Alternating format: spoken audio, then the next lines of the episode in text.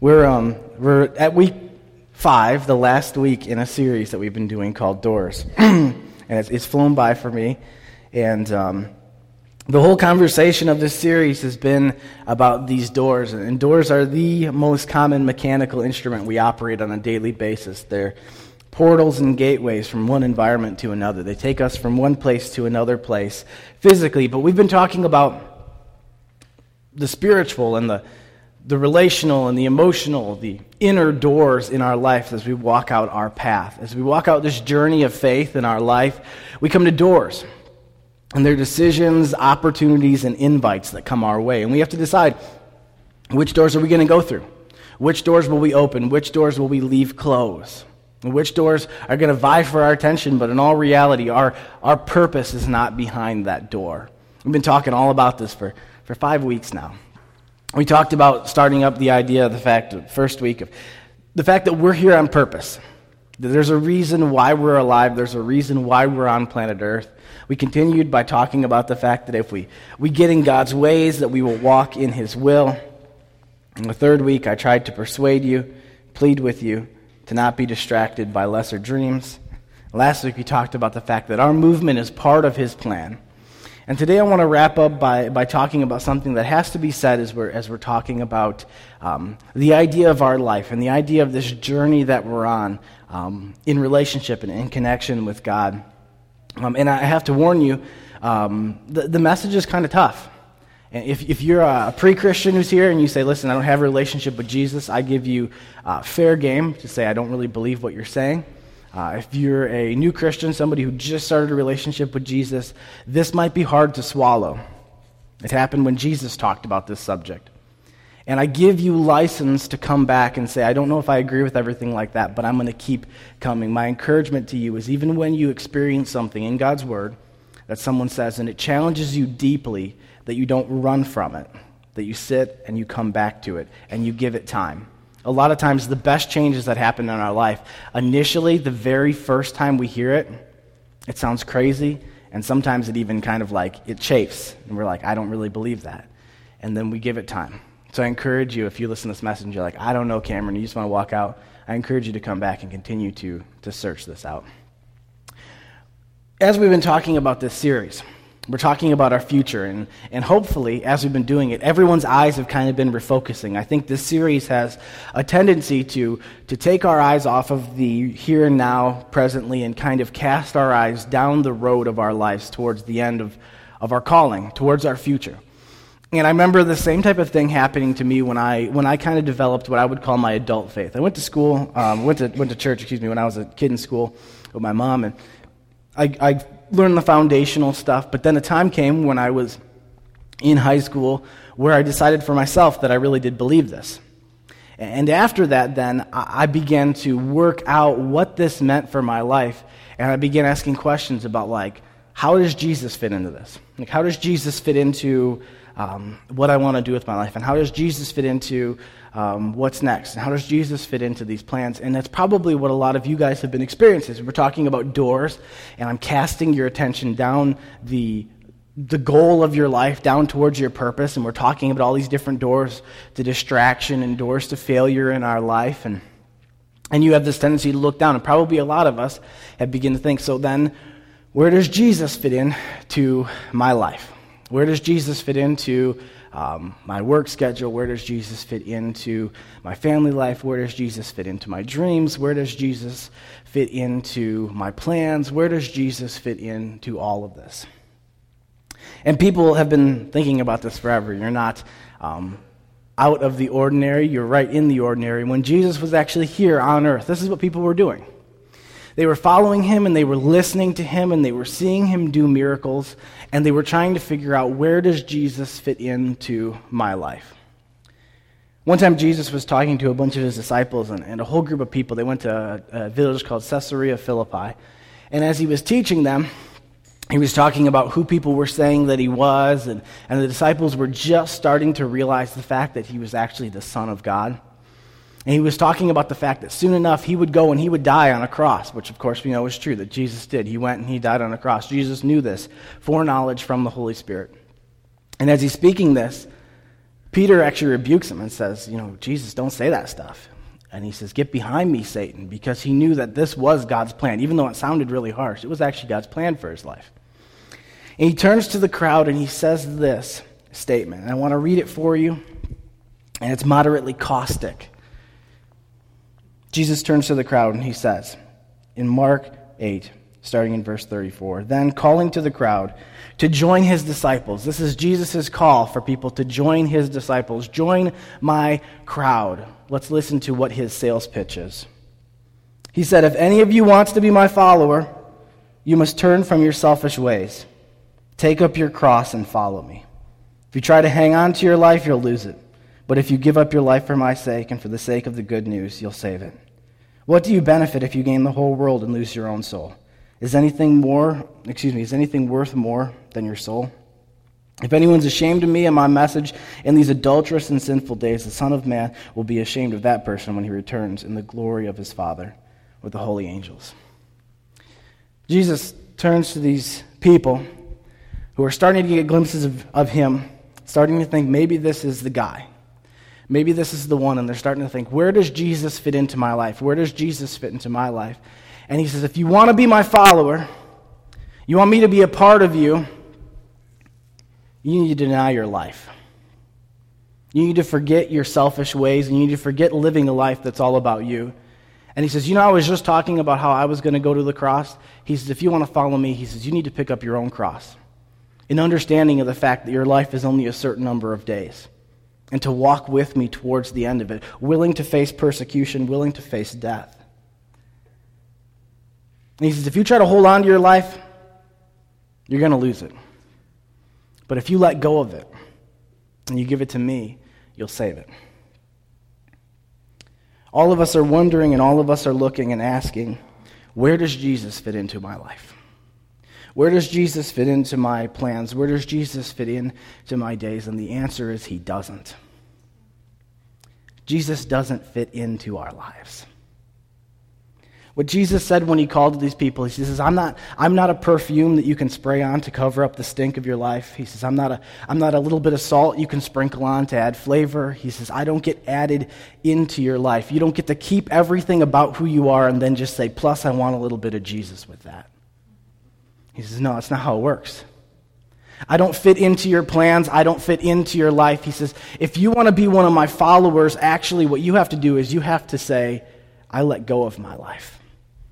I forsake my life and take up Christ's cross, and I walk with him. You see, there's a, an epidemic in the church, and especially in the American church, to make the subject of our faith us. We talk time and time again about how Jesus will make your marriage better, how Jesus will make your finances better, how Jesus will make your job better, how Jesus will make your life better. And you notice the entire time the subject of those sentences was us. The problem is the subject of our faith is not us. The subject of our faith is Christ.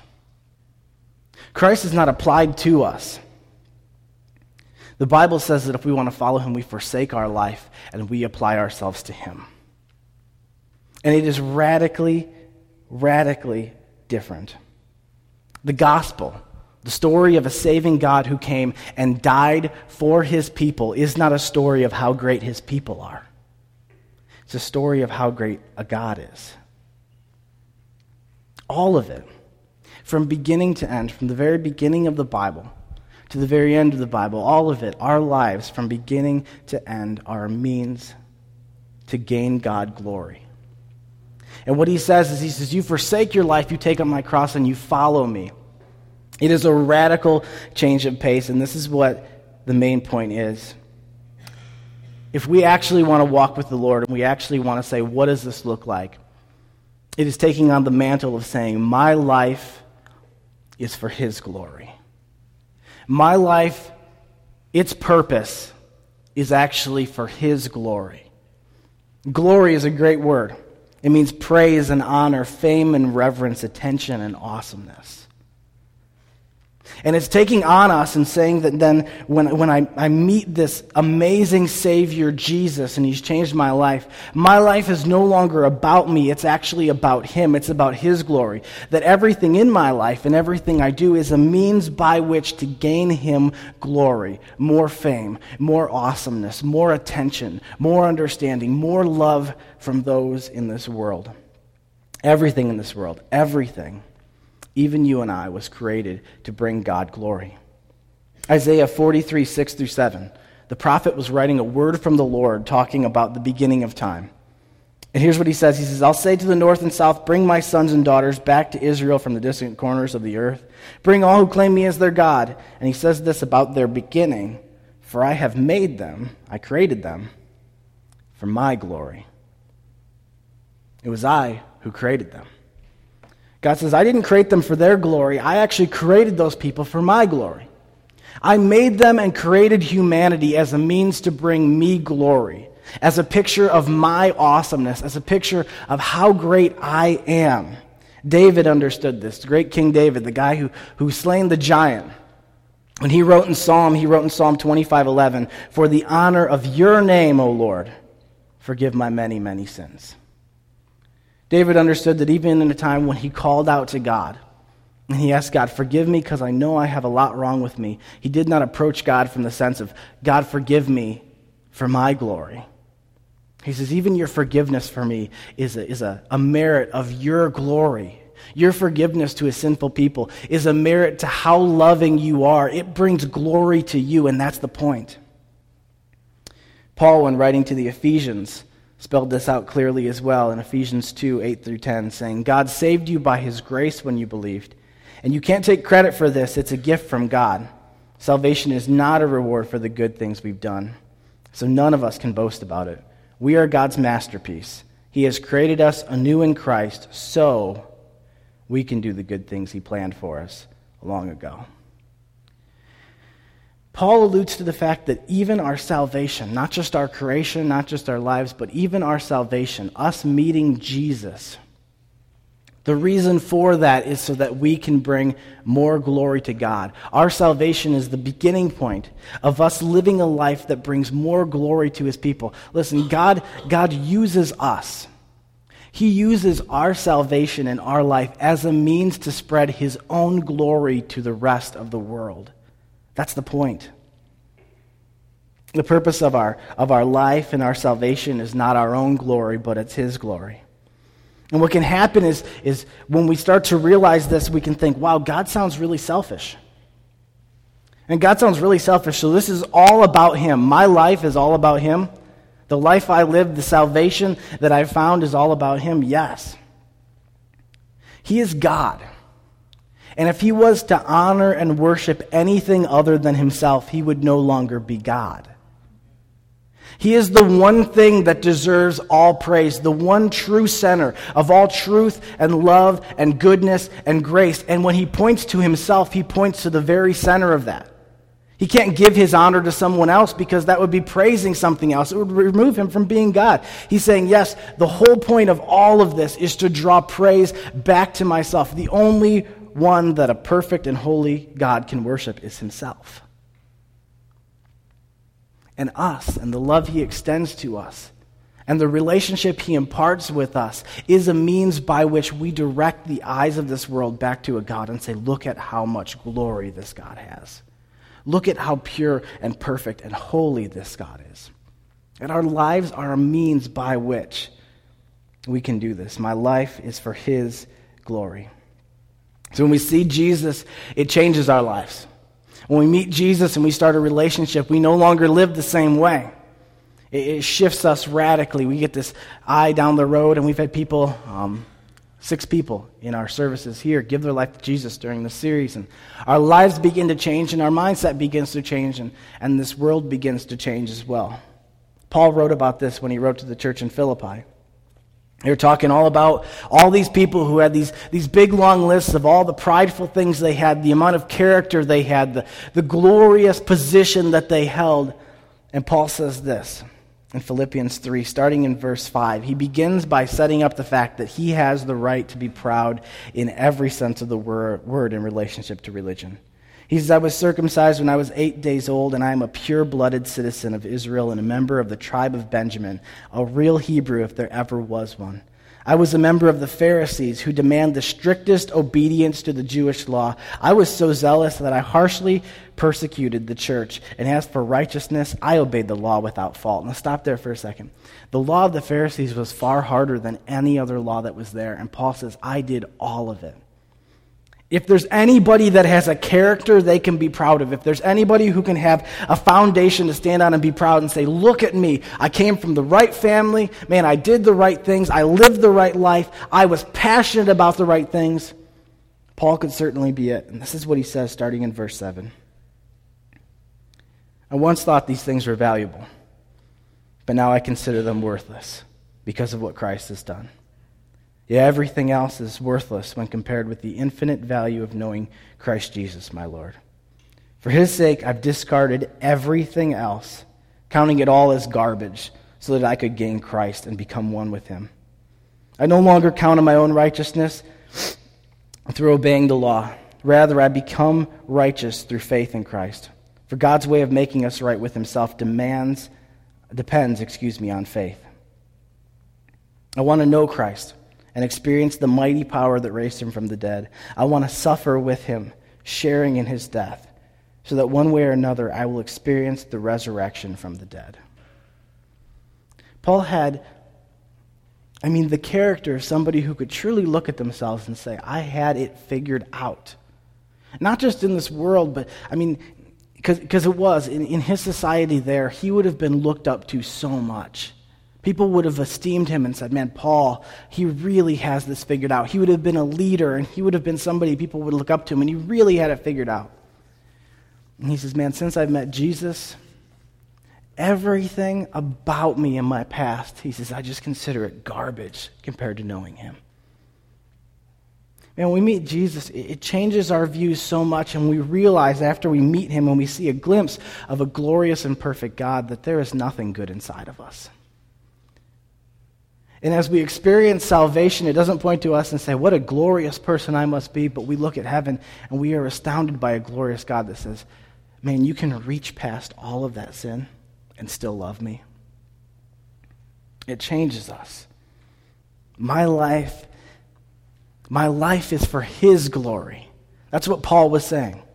He's, my life is no longer about living to prop up my own character, no longer about living out a life so that people would remember Paul's name, no longer about living to accumulate more things or to accumulate more status. He said, My life now, everything that I had there, I just consider it refuse and garbage compared to just knowing Christ. He says, Because my life now is about bringing Him glory. I know what people would say, Cameron. This seems rather radical. Seems like way too much. Seems kind of crazy. I agree, you're right. This is crazy talk. I mean, something. Something really miraculous would have to happen for this to be true, right? I mean, something like, like impossibly miraculous. Like the fact that Maybe like all of us were destined to spend billions upon billions of years in eternal torment in hell. Because we were separated from God. And then, almost like God, who w- was so loving, instead of telling us to figure out, he, he came to this earth and he sacrificially died to, to pay for that sin and he said, instead of spending billions upon billions of years, all of eternity in an eternal torment in hell, I now want you to spend billions and billions of years with me in perfection. I mean, it would have to be something crazy like that, right? To have this type of reaction to it. It would have to be something so cataclysmically world changing that we could look at our lives and say, a hundred years a hundred years to lay aside our character and focus on God is nothing. You know, I think so, so often we can walk through our days and we say we're Christians, we say we have a relationship with Jesus, and yet we have no grasp of eternity. I heard a guy say once if you had a bird, if you had a bird fly, and each day pick up one grain of sand from a beach on the earth and drop it in a pile. And the next day he would go and pick up one grain of sand from a beach and he would drop it in a pile. That one day he would accumulate all of the sand on the beaches and he would have it in one pile, and that would be the first day of eternity. That would just be the first day when we see our first sunset. We live like there's no eternity in mind.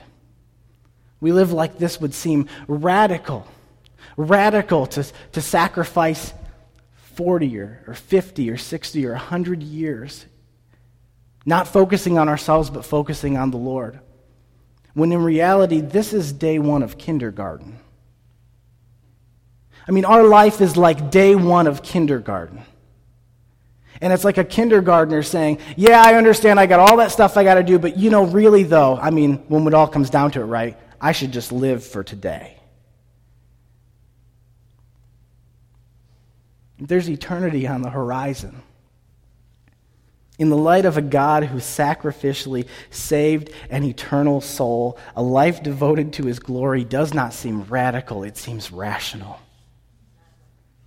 When we do the math in our minds, when we do the mathematics in our head and say 20, 30, 40, 50, 100 years, eternity,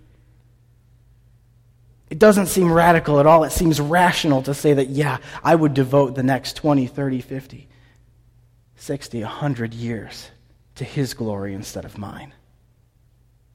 He changed our eternal destiny. I say this because this entire conversation so far has been about finding our door to purpose, right? Finding our plan. And, and, and this is not negating anything I've said so far. This is part of the application of everything that I've said in the last four weeks.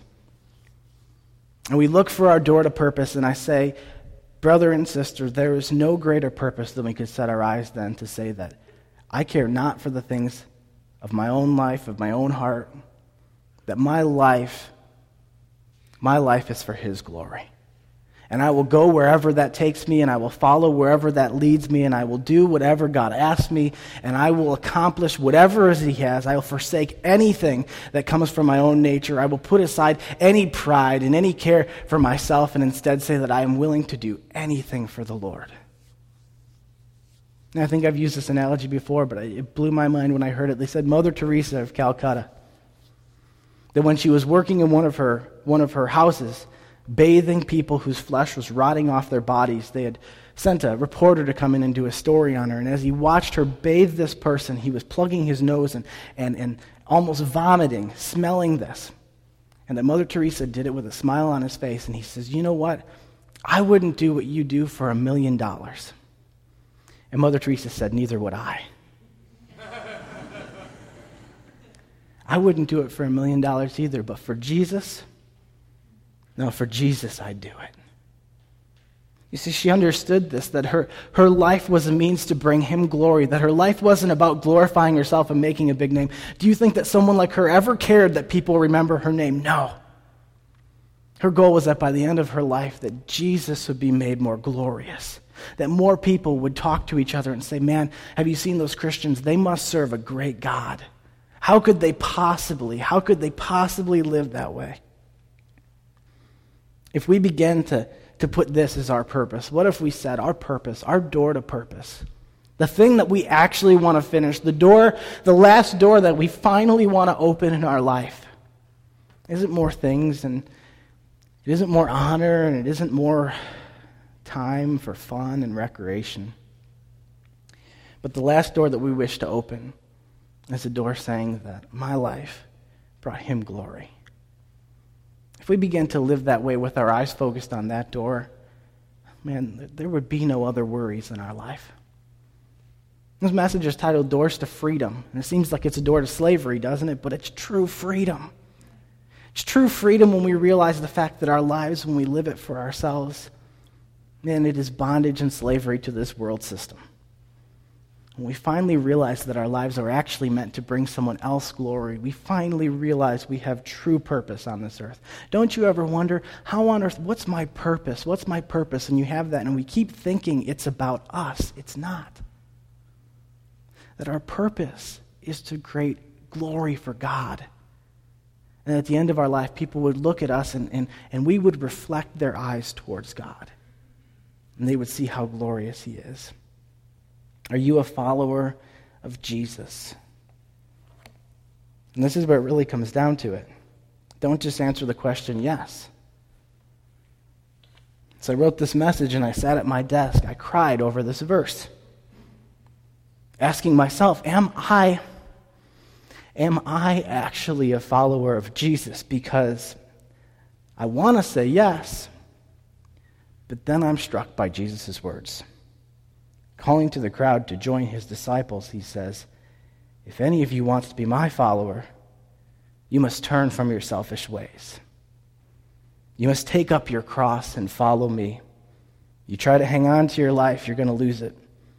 But if you give up your life for my sake and for the sake of the good news, you'll save it. Are you a follower of Jesus? Have you, have you turned from your selfish ways and actually said that I, my, my goal isn't just to make a bigger bank account or isn't just to make a better name for myself? Have we taken up the cross on our shoulder and said that we're willing to be made fun of for Christ? We're willing to be poked fun at for Christ? We're willing to, to, for people to, to call us names or to maybe lose a job for Christ? Are we holding on to our life tightly in our hands, saying that I want control and that I want direction and that I want to accomplish these things? Or have we released our life and said, Jesus, the whole point of it anyway is your glory? It's your glory. What truly matters is the world growing strangely dim, like Paul talked about. Are you beginning to see the world around you and realize that everything else is garbage in comparison to Christ? Are we really dedicated? Is our purpose really His glory? My life is for His glory. You know, when, um, when Jesus left and He went back to heaven, the new church began to meet and they, they got together and they would celebrate and they'd celebrate on Sundays. And what's interesting is in the culture that they were in, that wasn't the Sabbath. That was the first day of the week. And Pliny the Younger, a historian writing about them, talked about these, these crazy Christians because they would celebrate on Sunday, the first day of the week. And what they would do is they would get up before the sun rose and they would get together and they would sing praises to Jesus before they went to work. Let me make it really practical. If today we said, next week, we're no longer meeting on Sunday. We're meeting on Monday mornings at 5 a.m. How many people would be here? Are we actually dedicated? People who saw Jesus, that's when they met. They would get together. Our, our expression would be Monday morning at 5 a.m. And we get here and we praise Jesus and we celebrate him and then we go off to work our day. Would we have the dedication to follow that? What if we were one of the 12 disciples? Would the gospel have ever made it this far?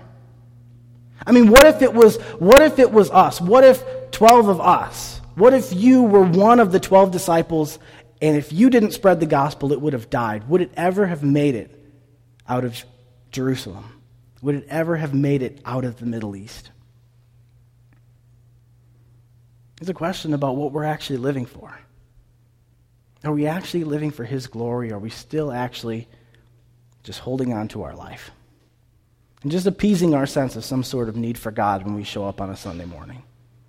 Just brushing over the fact that we sometimes think about the fact that someday our lives will be over and we'll die, and we hope, maybe, Jesus is good enough to save us.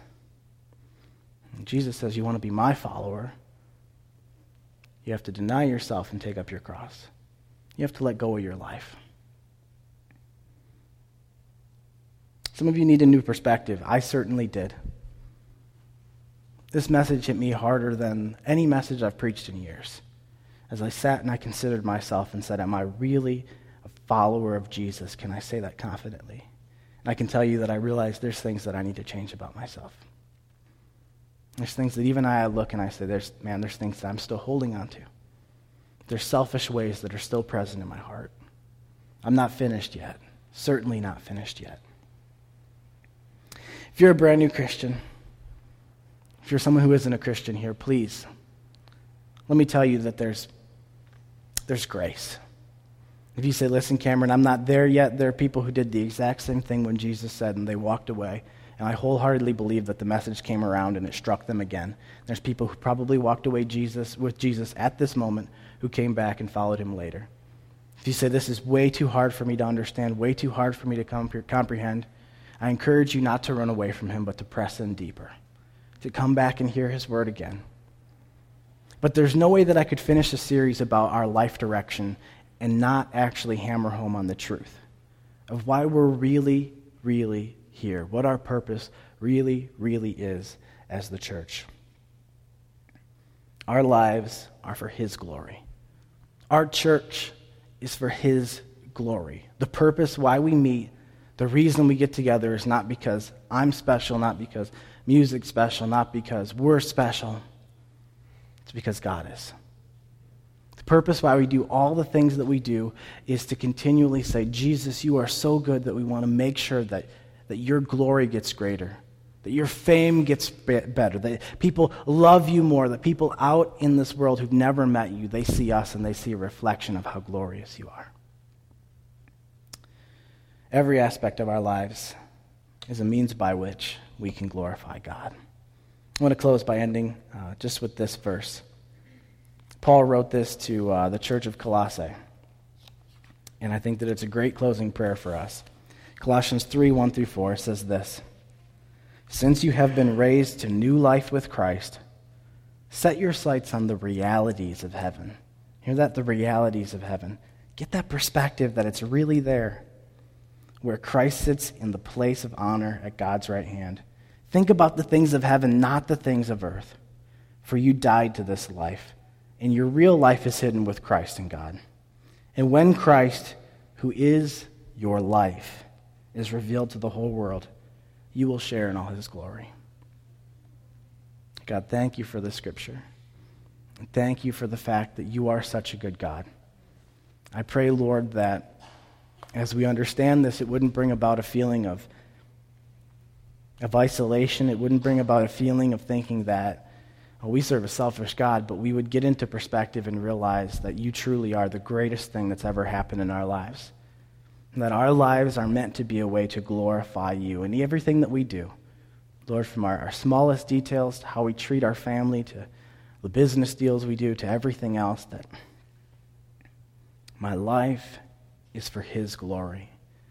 Pray, God, that we would grasp a hold of it because it would change our lives, it would change our church, it would change our city and our world. We just thank you so much, God, for being such a great God. That truly is the, the point of today. And I ask God that you would, um, you would go with us and you would apply this word to our hearts and you would apply our hearts to this word. In Jesus' name we pray. Amen.